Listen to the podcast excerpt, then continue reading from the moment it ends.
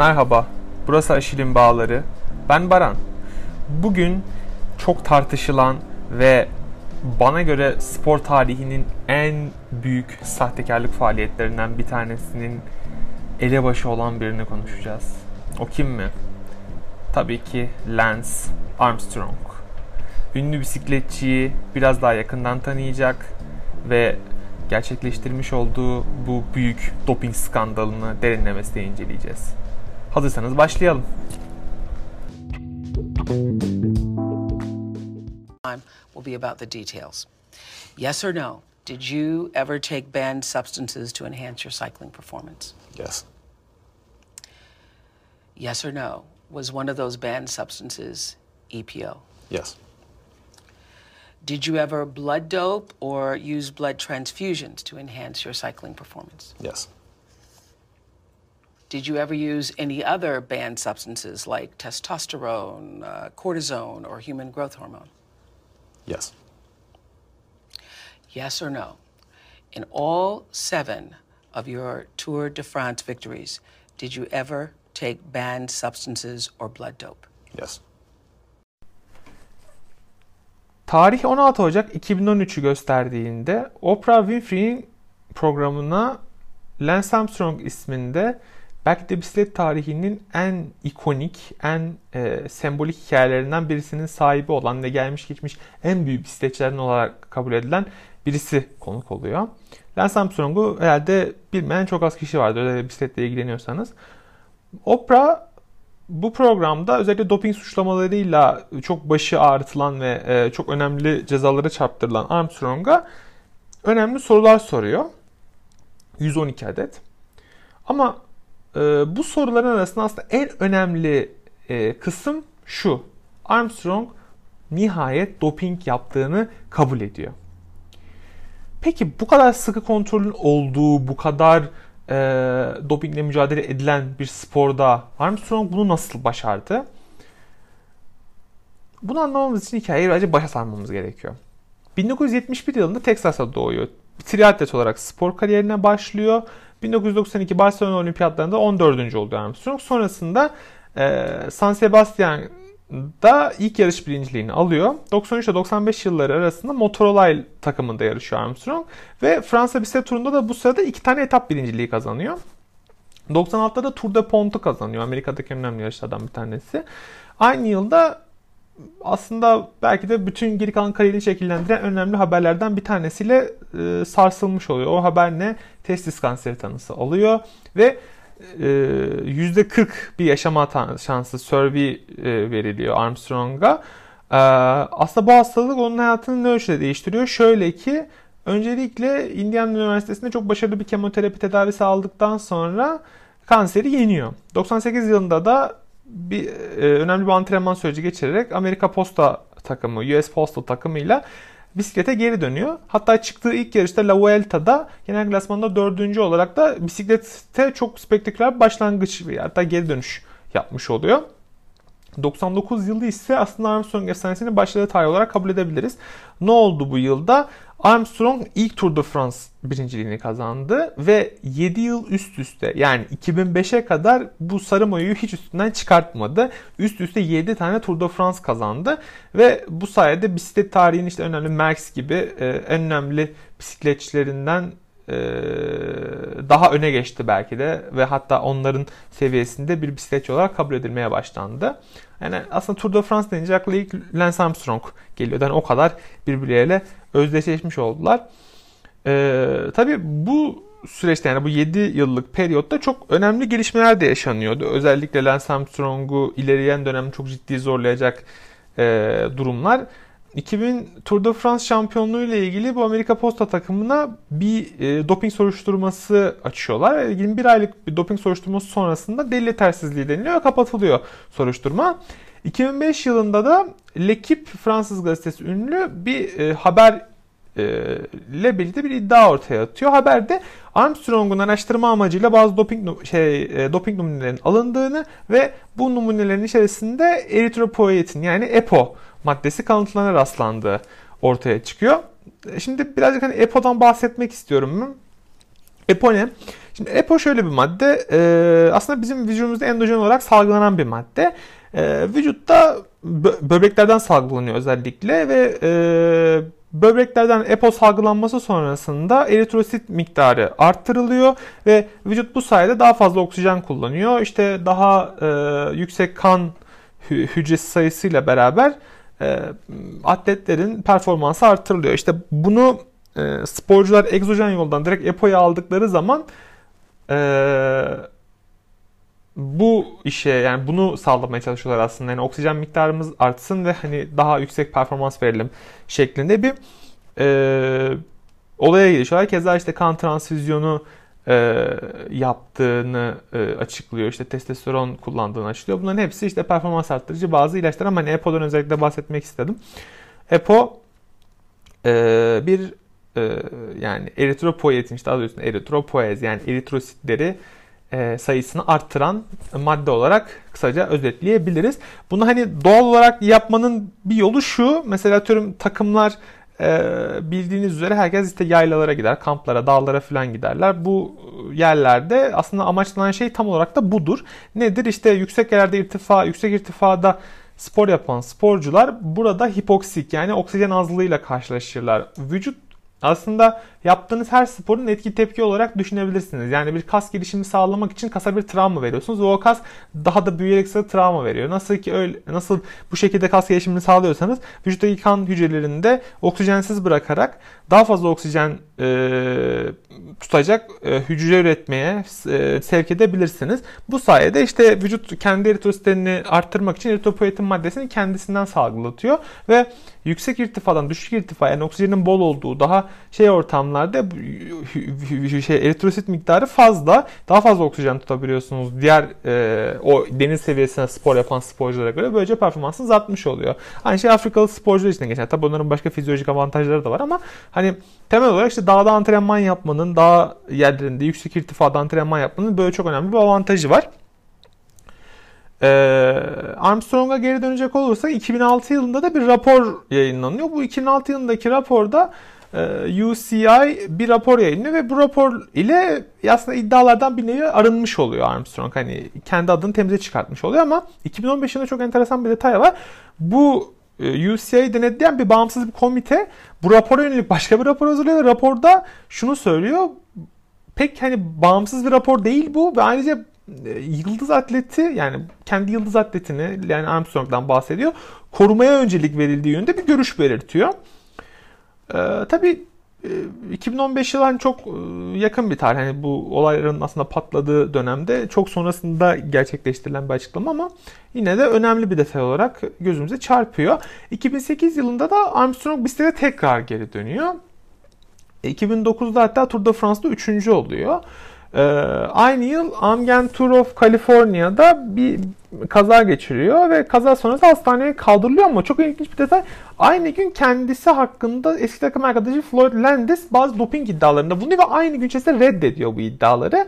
Ee, nihayetinde de 2011 yılında bisiklet kariyerine e, nokta koyuyor ve ailesi ve kanserle mücadeleye daha fazla zaman ayıracağını belirterek bisiklet sporundan tamamen ayrılıyor.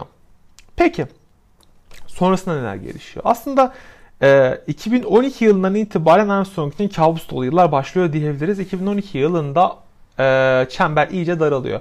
Amerikan Anti-Doping Ajansı Armstrong için bir soruşturma başlatıyor. Ve doping e, yaptığı yönde ciddi suçlamalarda bulunuyor. Hatta işte Armstrong e, avukat tutmak zorunda kalıyor vesaire. İşte Texas'ta e, mahkemeye çıkıyor Armstrong. Tabi Amerika Anti-Doping Ajansı çok ciddi bu konuda. Hani kesinlikle bu olayın peşini bırakmıyorlar. Ve e, bir süre sonra Armstrong artık ben illegal bu doping iddialarıyla mücadele etmeyeceğim diyor. Sonrasında tabi e, Amerika Anti-Doping Ajansı yani USADA baya hani ağır cezalar vermeye başlıyor. Önce 7 tane Tour de France şampiyonluğunu alıyor ve bisikletten ömür boyu men ediliyor. Tabi burada çok enteresan bir detay var.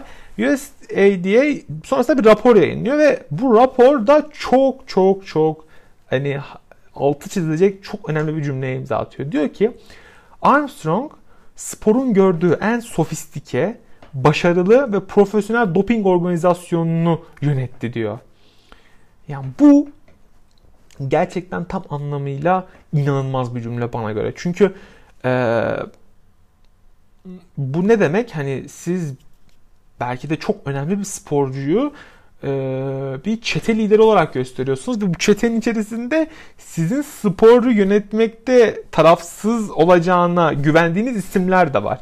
Şimdi e, burada çok önemli bir detay var. Bunu da, da aslında geleceğim fakat şöyle bir durum da oluyor de, de, e, nihayetinde işte Nike gibi, Oakley gibi gözlük firmaları ve Nike gibi işte tekrar söylediğim spor firması e, Lance Armstrong'la olan sponsorluk birlikteliklerini sonlandırıyorlar. Hatta öyle ki kendi kurduğu e, kanserle mücadele vakfından da başkanlığından da Lance Armstrong ayrılmak zorunda kalıyor.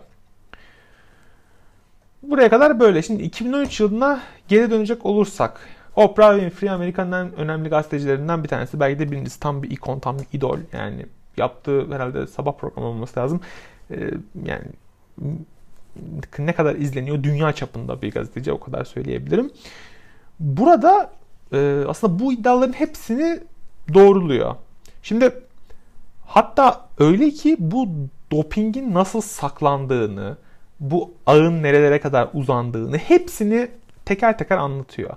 Ve bu röportaj spor dünyasına bomba gibi düşüyor. İnanılmaz bir şey. Çünkü şöyle bir durum var.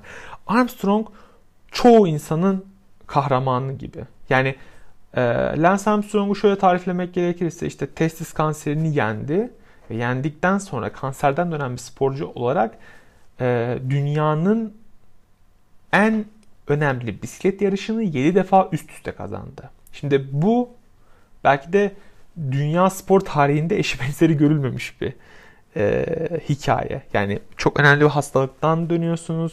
Vücudu bitiren, vücudun bir daha eski haline kesinlikle dönemeyeceği bir hastalık. Testis kanseri, her türlü kanser tabii ki de öyle. Yani en basit bir grip olduğunuz zaman bile e, tedavi süreci belli bir zaman alıyor. E, bu çok daha farklı bir hastalık, çok daha önemli bir hastalık ve oradan e, kemoterapi gibi ağır bir tedavi sürecinden sonra çok kısa bir sürede tekrar bisiklete dönüyorsunuz ve 7 defa üst üste bu e, yarışı kazanıyorsunuz. E, ama doping cezası sonrasında aslında çok şey değişiyor.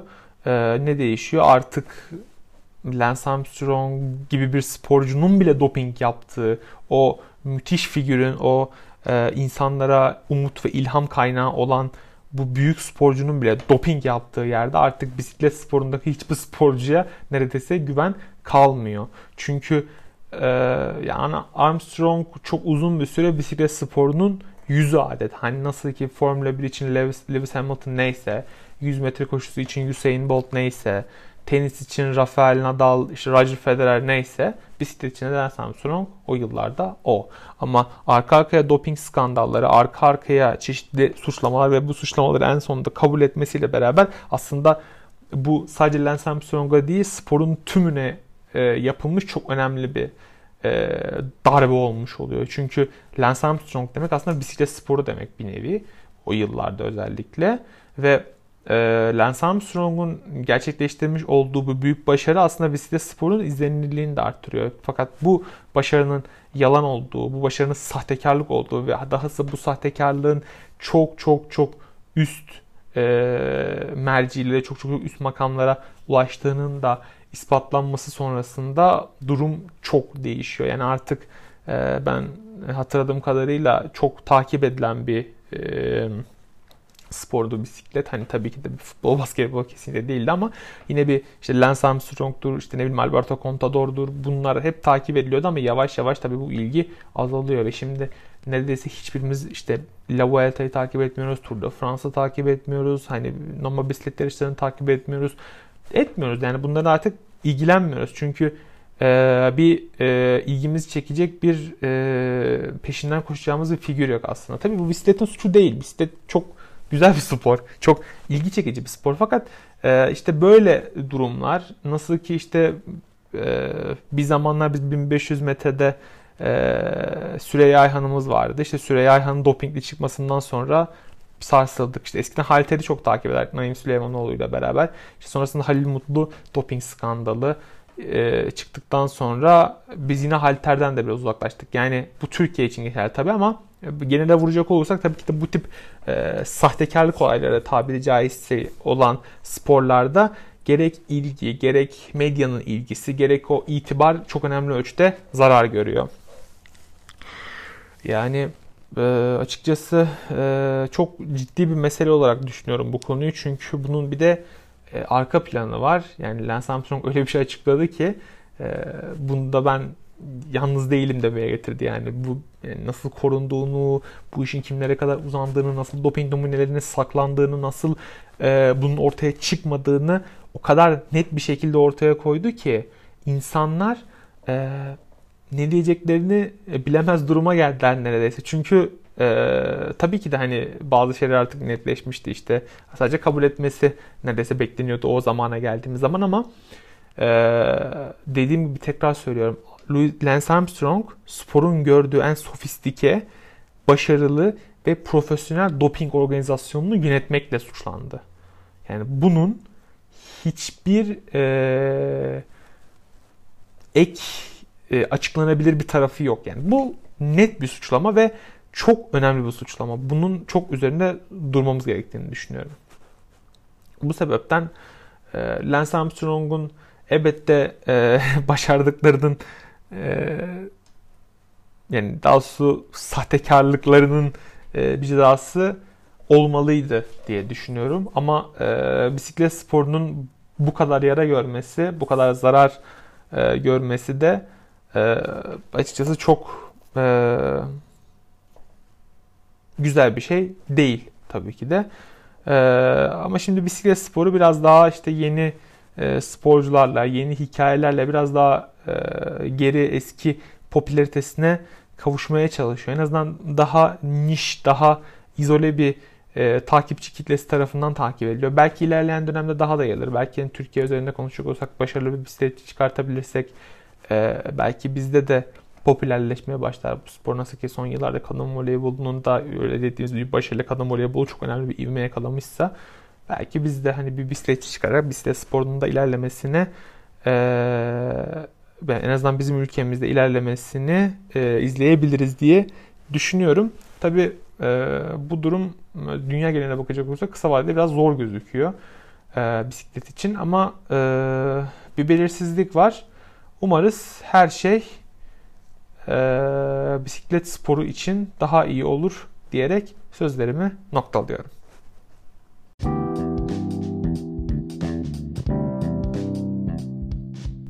Evet, bir bölümün daha sonuna geldik. Bu bölümde spor tarihinin en büyük skandallarından bir tanesine imza atan Lance Armstrong'u derinlemesine incelemeye ve sizlere aktarmaya çalıştım. Ee, ama bu bölümün benim için buruk bir anlamı daha var. Geçtiğimiz hafta e, benim de aynı zamanda memleketim olan Samsun'un yetiştirdiği en büyük değerlerden bir tanesi olan Ferhan Şensoy'u ne yazık ki kaybettik.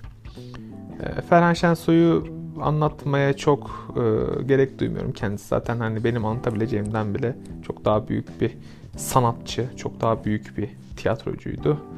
E, ben sadece yine e, başka bir kaybettiğimiz üstadımız Zeki Alasya ile beraber gerçekleştirdikleri bu e, podcast'te de e, bu podcast'in konusuyla da ilgili olabilecek adaletle alakalı bir replikleri var. Pardon filminden. Onunla sizleri baş başa bırakıyorum. Görüşmek üzere. Ben ne anladım bu yatıştan? Adalet dediğiniz o kadar da adil bir şey değil demek. Maalesef. Pardon.